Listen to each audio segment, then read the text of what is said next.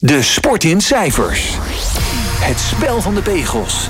Winnen of verdienen. Dit is de BV Sport Update. Zeker, we gaan het weer over het geld in de sport hebben. En dat doen we natuurlijk met onze kenner daarvan. En dat is Frank van de Walbaken. Frank, welkom in de BV Sport Update.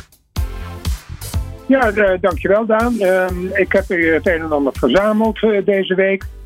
En um, ik zou willen beginnen met over de uitzendrechten van sport wereldwijd te praten. Want uh, we weten allemaal dat die in trek zijn bij de traditionele televisiezenders. Maar ook de streamingdiensten beseffen hoe langer hoe vaker dat willen zij de strijd winnen. Want er is een hele concurrentie op dat front. Dat ze dan toch eigenlijk wel toe moeten naar uh, live sport. En dat is ook mede ingegeven door het feit dat de meeste streamingdiensten hebben die poging in de sport al gewaagd via documentaires. En die documentaires ja. die hebben waanzinnig goed gescoord. Dus dat bevestigt hun vermoeden en hun, hun strategie. Dat sport eigenlijk niet meer. Ja, daar kunnen ze niet meer omheen. En dan zeker niet met live sport. Want de meeste van ons weten wel dat eigenlijk het meest interessante, de meest interessante content op, tele, content op televisie wordt geboden door of het nieuws uh, of live sport. Nou, het nieuws kan je niet programmeren, kan je niet plannen, want dat komt uit de lucht vallen. Dus daar kan je weinig mee als programma maken. Maar live sport kan je wel plannen. Je, kan een wedstrijd, je kunt wedstrijden plannen, die weet je van tevoren. Dus dat is wel een heel gewild artikel. Dus, uh, nou ja, hoe dan ook, we zien nu dat er nog weliswaar voorzichtige stappen worden gezet naar live sport. Zo is Amazon Prime, om er maar één te noemen, al aanwezig in het Verenigd Koninkrijk in de Premier League. En er is nu ook sprake van dat datzelfde Amazon zou zijn, um, ver zou zijn de NBA, hè, de National Basketball Association, toch niet ja. de eerste de beste sport in de Verenigde Staten, om de playoffs van die NBA uh, te bemachtigen. Hm. Um, en in de, in de Verenigde Staten heeft diezelfde streamingdienst van Amazon Prime uh, al een NFL, een National Football League, een andere hele populaire sport, uh, pakket te pakken ter waarde van 100 miljoen dollar. Dus uh, alhoewel, we moeten wel constateren, enige voorzichtigheid, want streamingdiensten uh, maken bijna allemaal nog geen financiële winst. Maar ja, uh, we leven in een wereld waarin investeerders vooruitkijken en toch bereid zijn kennelijk om veel geld te stoppen in die streamingdiensten. dus richting de investeerders en aandeelhouders is er wel enige voorzichtigheid, maar moeten ze ook natuurlijk lef tonen om de toekomst te bekijken, bekijken. En willen zij overleven in die concurrentiestrijd van alle streamingdiensten die er nu zijn, dan zullen ze bijna niet meer om live sport heen kunnen. Ja, dus ook uh, de sport in uh, de handen van de, streamingsdiensten. Zo krijgen ze uh, steeds meer natuurlijk aantrekkingskracht van de, de Nederlandse consument. Uh, dan zijn natuurlijk uh, sporten die uh, nou ja, een contract hebben en ergens worden uitgezonden. Maar er zijn natuurlijk ook veel spelers die contract hebben met nou ja, bepaalde sponsoren. individuele contracten waar ze ook nog eens grof geld mee verdienen. Naast het salaris wat ze van de club krijgen waar ze voor spelen. Bellingham, een jong talent natuurlijk dat naar Real Madrid is gegaan. Die heeft ook een nieuw contract getekend. Hè? Ja, het is, moet ik eerlijk zeggen, ook al een van mijn favoriete topvoetballers. Want het is ja. nog een jong jong mannetje. Maar je, je ziet nu al de enorme talenten die hij heeft. En het is ook niet voor niets natuurlijk dat hij bij Real Madrid terecht is gekomen. Um, hij is Engelsman van geboorte. En hij zou op punt staan een multimiljoen wereldwijde deal te tekenen met Louis Vuitton. Oh. Het Franse luxe modemerk. Uh, had eerder al ambassadeurdeals met Lionel Messi, Cristiano Ronaldo, zelfs Pele, uh, Diego Maradona en Zinedine Zidane. Dat is een mooi rijtje, zou ik zeggen, om in, te, om in aan te sluiten voor Bellingham. Ja. En ik vind ook dat Bellingham daar zeker in thuis wordt. Dat zal hij in de komende jaren ongetwijfeld gaan bewijzen. Um, hij heeft al of niet bewust, en dat vind ik pleit ook in zijn voordeel, of dat zullen ook zijn managers ongetwijfeld geadviseerd hebben. Hij heeft nog relatief weinig persoonlijke sponsorships. Hij kijkt de kat een beetje uit de boom, heb ik het gevoel. Hij heeft wel al een, uh, een schoenencontract met Adidas en die maken ook al gebruik van hem. Uh, en in het recente verleden had hij een eenmalige deal met notabene een concurrent van de huidige nieuwe partner Vuitton. En dat was Gucci. Oh, uh, ja. Bedragen zijn niet genoemd, maar Vuitton staat erom bekend dat als ze dit soort deals aangaan, dan zijn het sowieso langjarige deals en voor enkele miljoenen per jaar. Tja. En als we het dan toch over persoonlijke deals hebben. Liverpool en Engeland sterspeler Trent Alexander-Arnold heeft zijn contract met Under Armour verbroken en heeft een lange termijn deal getekend met Adidas voor 33 miljoen dollar. Dat gaat dus over de schoenen, want daar zijn de individuele spelers vrij in. Pikant dan is natuurlijk dat hij bij Liverpool speelt en in een Engelse nationale ploeg. En die beide ploegen spelen in uh, Nike-outfit. Dus dat is altijd weer het leuke, spannende van hoe gaan die twee Kemphanen elkaar te lijf in het gebruik van dit soort spelers. Tja, ja, dat, eh, dat heb je dan ook nog. Hoe, zo, hoe ze die spelers gaan gebruiken inderdaad in nou ja, commercials en dat soort uh, dingen. Uh, in, ja, ja, ja, Bellingham dus in ieder geval in het beeld bij Louis Vuitton. Een mooi merk natuurlijk als sporter. Dat rijtje wat je al noemde, om daar jezelf bij aan te mogen sluiten.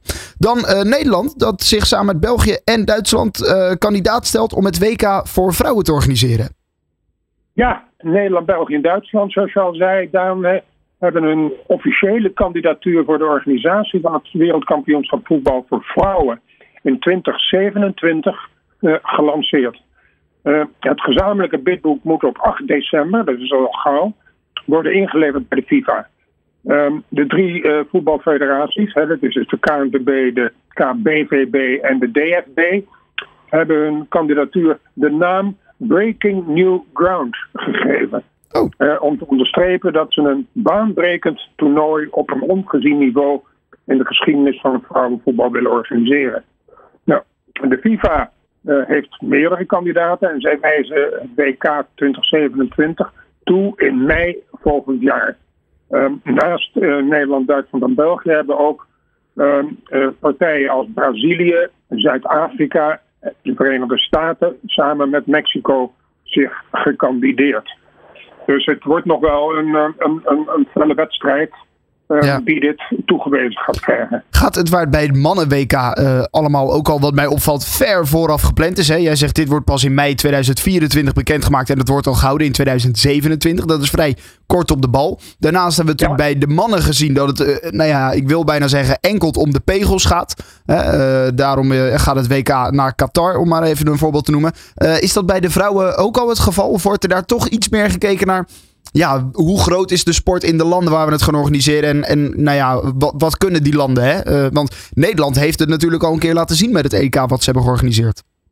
Ja, ik hoop dat uh, er inderdaad bij de FIFA uh, zeer nadrukkelijk wordt gekeken inderdaad naar welke landen hebben het vrouwenvoetbal al hoog in het vaandel staan, zodat ja. ze een WK toekennen daar naartoe.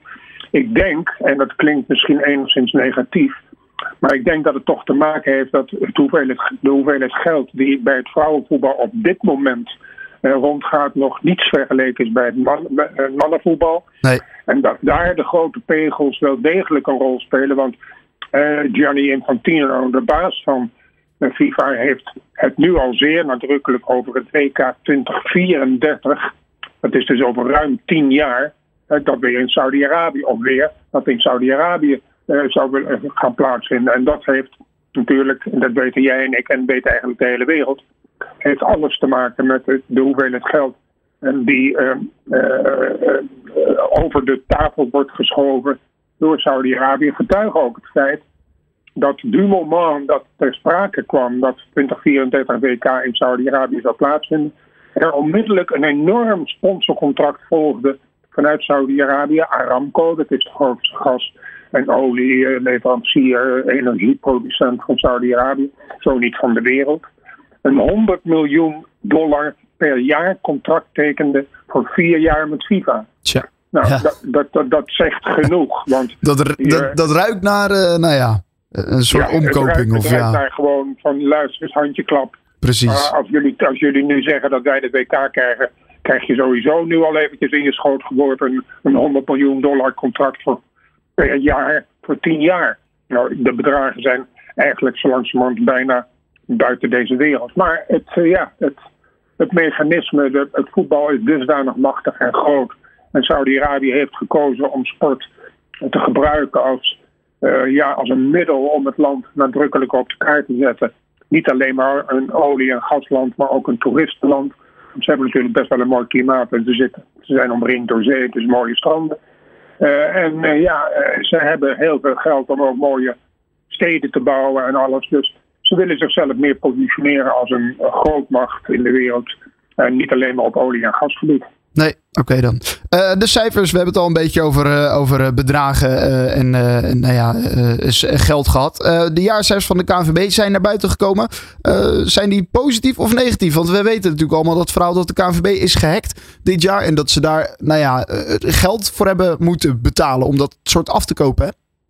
Ja, ondanks een, een kwartfinale plaats van het Nederlands elftal begin dit jaar op het WK in Qatar goed toch voor een FIFA-bonus van ongeveer 16 miljoen. Ja.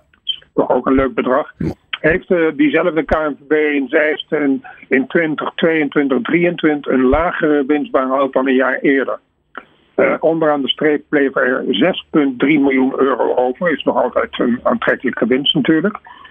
Uh, in het seizoen daarvoor, en 21-22, maakte de bond nog een winst van 8 miljoen. En dat was een jaar dat er geen groot eindtoernooi was.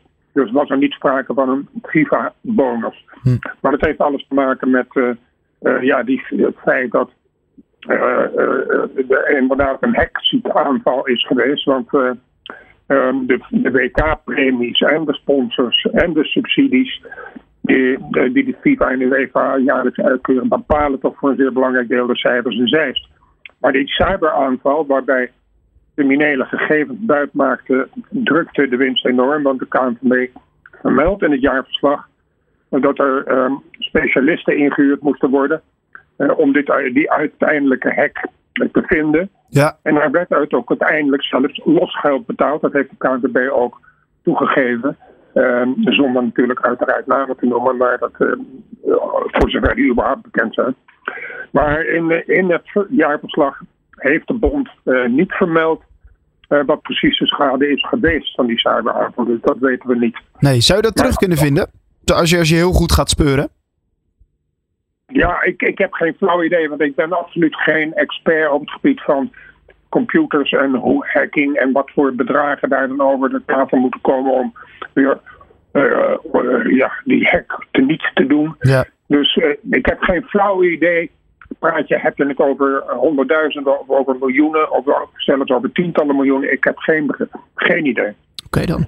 Uh, maar goed, in ieder geval dus nog wel groene cijfers bij de KNVB. Dat is in ieder geval fijn om, uh, om te horen. Ja, en uh, dat is al dus een aantal jaren achter elkaar. Dus dat is een goed nieuws voor het Nederlands voetbal. En zeker ook voor, voor de Nederlandse elftallen.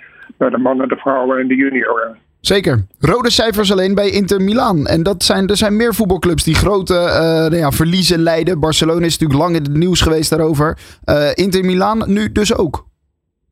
Ja, uh, als je me toestaat, Daan, ik wou nog even een pikante uitspraak oh, even. Jazeker. Nee, die kwam ik tegen en die vond ik wel leuk voor ook in dit programma te vermelden. Uh, Jan de Jong, uh, de uh, algemeen directeur van de Eredivisie en voormalig directeur van Feyenoord en voormalig algemeen directeur van de NOS. Ehm, die heeft uitgeroepen in een interview dat hij de afgelopen week heeft toegestaan aan Voetbal International over de uitzendrechten situatie in Nederland. Als de televisieinkomsten te hard stijgen, zegt Jan, zijn er altijd drie beroepsgroepen heel blij. Dat zijn zaakwaarnemers, ligt voor de hand, ja. autodealers en juweliers. Nou, dat is een nadenkertje. Ik wou net zeggen. Dat is wel erg leuk. He, want als de televisieinkomsten hard stijgen, ja, dan waar gaat die, gaan die gelden dan heen? Naar de voetballers voor een belangrijke. Ja, en dan zijn de autodealers blij en de juweliers zijn blij. dus uh, dat vind ik wel leuk. Maar goed, dan terugkomt op wat jij net zei. We hebben het regelmatig in deze podcast, uh, de BV Sport, over de schulden van de grote clubs. En dan vragen we onszelf ook af hoe kan het in godsnaam dat die clubs met zoveel verliezen of zoveel zwarte uh, rode cijfers, dat die nog kunnen blijven bestaan.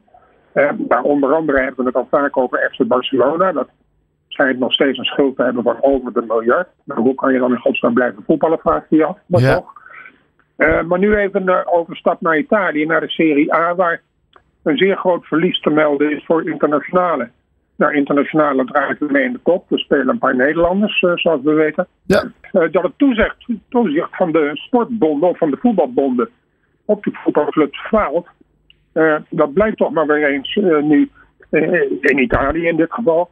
nu internationale de jaarcijfers heeft gepresenteerd. De Italianen staan nog enige tijd onder curatele van de UEFA. Hm. Omdat de club niet voldoet aan de financial fair play afspraken. Nou ja, dat, we weten allemaal dat soort, soort play afspraken zijn makkelijk te omzeilen door bijvoorbeeld spelers eh, gedeeltelijk of geheel op de payroll te zetten van sponsors. En om reclamecontracten met ze aan te gaan eh, bij de sponsors, waardoor ze de inkomsten eh, kunnen opvoeren voor de spelers en de uitgaven bij de club kunnen laten dalen, omdat ze een gedeelte van de inkomsten uit die sponsors krijgen. Dus die fair play afspraken die zijn goed bedoeld en zijn allemachtig prachtig. Maar er zijn altijd manieren om die te omzeilen of zelfs te ontduiken. Eh, maar goed, hoe dan ook, die, die afspraken dit met UEFA, die blijkt, lijkt niet veel effect te hebben eh, op het zeer dure beleid van de club. Inter haalde afgelopen seizoen de finale van de Champions League, moet je nog meemaken. En op de laatste dag van de afgelopen transferperiode werd ook nog eens even onze Davy Klaassen opgehaald uit de Eredivisie. Eh, maar niettemin presenteerde Inter twee weken geleden voor het vierde jaar op rij een fors verlies. Eh, ondanks die Europese eh, successen in de Champions League en dus de hoge, daarmee gepaard gaande UEFA-premies, verloor Inter 85 miljoen euro in het seizoen 2022-2023. En tussen 2019 en 2023 eh, verdampte bij de club eh, van Denzel Dumfries onder andere en Stefan de Vrij en nu dus ook Klaassen. Ja. Eh, in totaal 573 miljoen euro. Ehm, maar ja, ze hebben een Chinese eigenaar, dat is Suning Holdings, dat is een grote holdingmaatschappij in China. Ehm, heeft het verlies eh, geabsorbeerd, kennelijk zonder enige tegenstribbelingen. Eh, en nieuw kapitaal in de club gepompt, waardoor ze kunnen blijven functioneren. Maar ja, om naar, als je nou de vraag stelt, eh, is het gezond? Dan zeg ik toch eh, nee. Maar ja, het geeft toch weer, het bevestigt de macht van het voetbal vandaag de dag ehm, in de wereld. En ik zie daar nog niet een einde aan komen, want de populariteit van voetbal groeit nog steeds. Ja, en ongelooflijk wat voor bedragen eh, daar dan ook ingepompt worden. Zonder dat je ziet dat het nou echt rendabel is. Want als, het, als je meerdere eh, jaren op rij verlies maakt. En dat ook nog eens met een eh, nou ja, halve finale Champions League. dan ehm, ja, dan vraag je af eh, of er ooit winst gemaakt gaat worden. Maar goed, dat is een andere vraag. Wielrennen dan. Dan hebben we het voetbal eventjes gehad. Eh, wielrennen, eh, de Nederlandse ploeg natuurlijk. Jumbo-Visma. Weten we allemaal van dat die als naamgever gaan stoppen in ieder geval. Maar daar is een nieuwe sponsor voor gevonden. Ja, we hadden het vorige week al, konden we melden dat de DSM-wielerploeg, het is ook een Nederlandse ploeg, voortaan door het leven gaat als DSM Firmenich. Dat is de fusiepartij waar DSM mee in zee is gegaan, een Zwitsers bedrijf.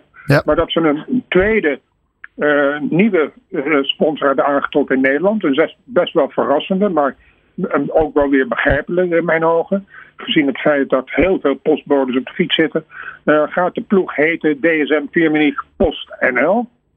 En nu zitten we in het, ja, in het stille seizoen eventjes voor de wielerploegen. En dat is de tijd dat de ploegen zich bekend gaan maken wat ze gaan doen het volgende seizoen. En we wisten allemaal al dat Jumbo zou vertrekken bij de zeer succesvolle Jumbo-Visma-ploeg. Jumbo vertrekt inderdaad. Visma wordt nu eh, de nieuwe hoofdsponsor voor naar verluid een bedrag van 12 miljoen euro per jaar. Eh, en daar komt een eh, nieuwe sponsor bij, die ook al aan boord was op weliswaar hele kleine schaal. En dat is Lease a Bike. Eh, nou, het woord zegt het al, een huren van fietsen. Ja. Eh, zoals de, de autoleasemaatschappijen hebben, hebben, krijgen we dus nu ook uh, fietsleasemaatschappijen. En Lease a Bike is eigendom van het PON-concern. En PON, eh, zoals de meesten van ons wel weten, is de importeur van onder andere Volkswagen, Audi, Ja. maar ook van Skoda. En ook van Cervelo fietsen. En dat is nou niet geheel toevallig natuurlijk. Ook al het fietsenmerk waarop de Jumbo Visma ploeg eh, straks dus de, de, de nieuwe naam Visma Lease a Bike ploeg, zo gaat die heten. Ehm, zo, eh, dus dat is een interessante ontwikkeling. Eh, Visma eh, heeft nog een contract, eh, dat is een, een, een Zweeds eh, softwarebedrijf. Eh, dat is eh, oneindig voorlopig. Oké. En eh eh, Lease eh, Bike heeft ook een contract getekend zonder einddatum. Dus dat is goed nieuws. Eh, En um, om een quote van Richard Plugge, de algemeen directeur van de ploeg, aan te halen. Uh, dankzij Visma en Lise Bijk beschikt het team over de middelen om zich verder te ontwikkelen en verbeteren. Nou, dat verbeteren, dat intrigeert mij. Want ze kunnen zich nauwelijks meer verbeteren. Want ze waren natuurlijk het afgelopen seizoen dusdanig dominant aanwezig dat ze zelfs ploegen als Ineos, toch ook een hele rijke ploeg, gewoon echt naar huis hebben gefietst. Ja. Dus, uh, maar het is, het is spannend. En, uh, um, en ik ben heel erg blij dat we nu weer toch nog twee Nederlandse ploegen. Uh, de, de, de DSM-ploeg heeft zich versterkt met extra geld. Dus dat wordt touwtrekken om, om, om renners. Maar dat we twee dominante ploegen gaan hebben in het peloton. En dat zal het wielrennen alleen maar versterken. Zeker. Uh, mooi inderdaad dat ook uh, Jumbo, uh, nou ja, het voormalige Jumbo-Visma nu door kan gaan als Visma Lease Bike. En dus ook, nou ja, wat ze zelf zeggen, weer nog sterker kunnen worden. En dat is knap als je alle drie de grote rondes in één jaar weet te winnen. Um, ja. Dan de, de Super League in het wielrennen. Er, er, zijn een aantal ploegen die een nieuwe opzet willen. En dat zal natuurlijk ook wel weer alles te maken hebben met geld, denk ik, toch Frank?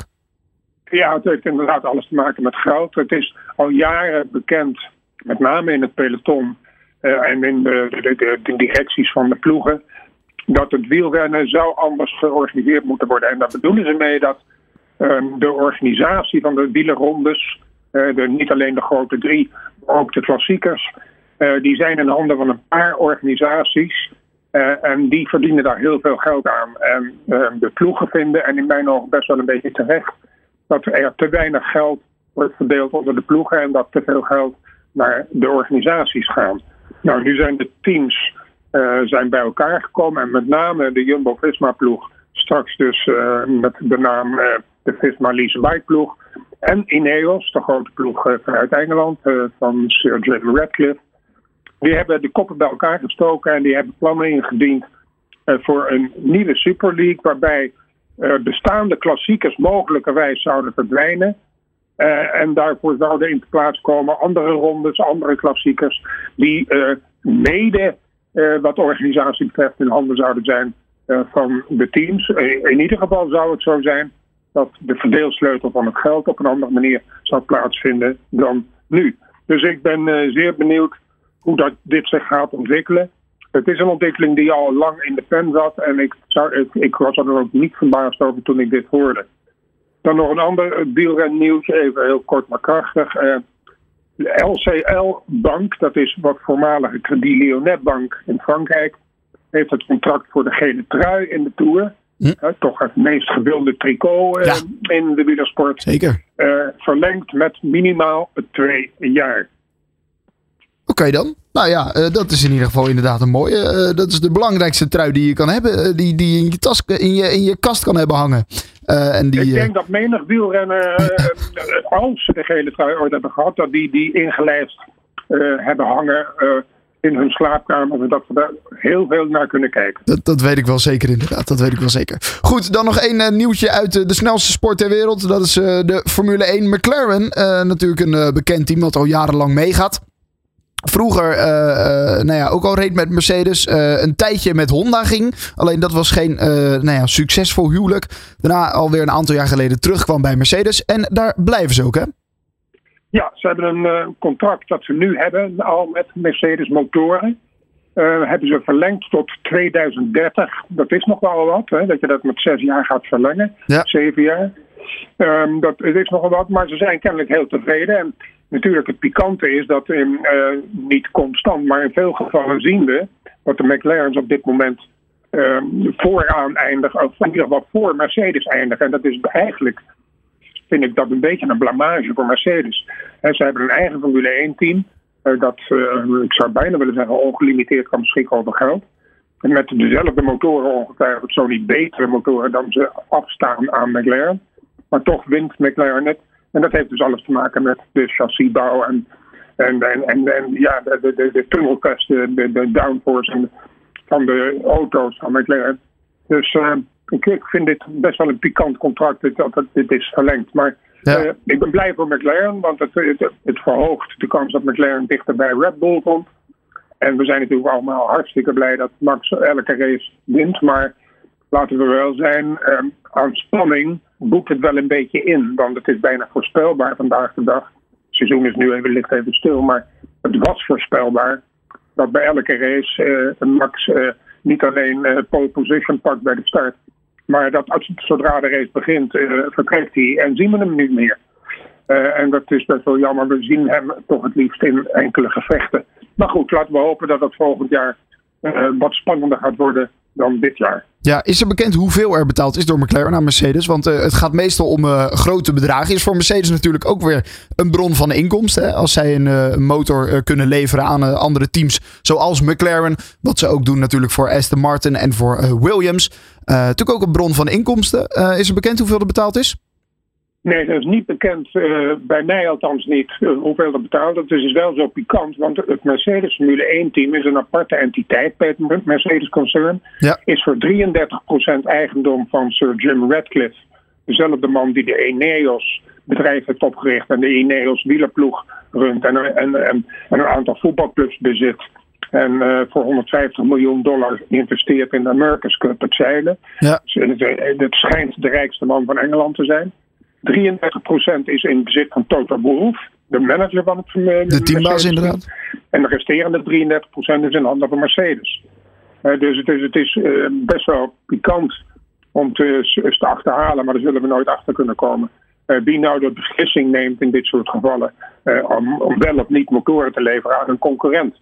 Ik denk dat Toto Wolff en meneer Radcliffe liever zouden zien dat ze dat niet doen, maar ik denk dat Mercedes het wel wil doen. Omdat als zij dan niet winnen met hun eigen auto, dat dan in ieder geval een auto gaat winnen met de Mercedes motor. Maar ja, dat is allemaal guesswork wat ik nu zeg.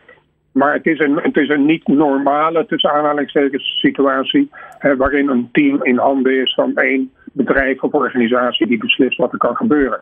Hier heb je echt een derde, een derde, een derde aandelenverdeling. Ja, nou ja, goed. Uh, dat is inderdaad misschien wat opvallend. Ja, er zijn ook weinig andere keuzes voor uh, McLaren. Misschien later nog uh, Audi, die zich natuurlijk in de sport gaat toevoegen. Maar goed, daar, daar hebben we het later nog wat over. Frank, voor nu bedankt en we spreken jou volgende week weer. Tot volgende week dan. De sportzender van Nederland. Dit is All Sports Radio.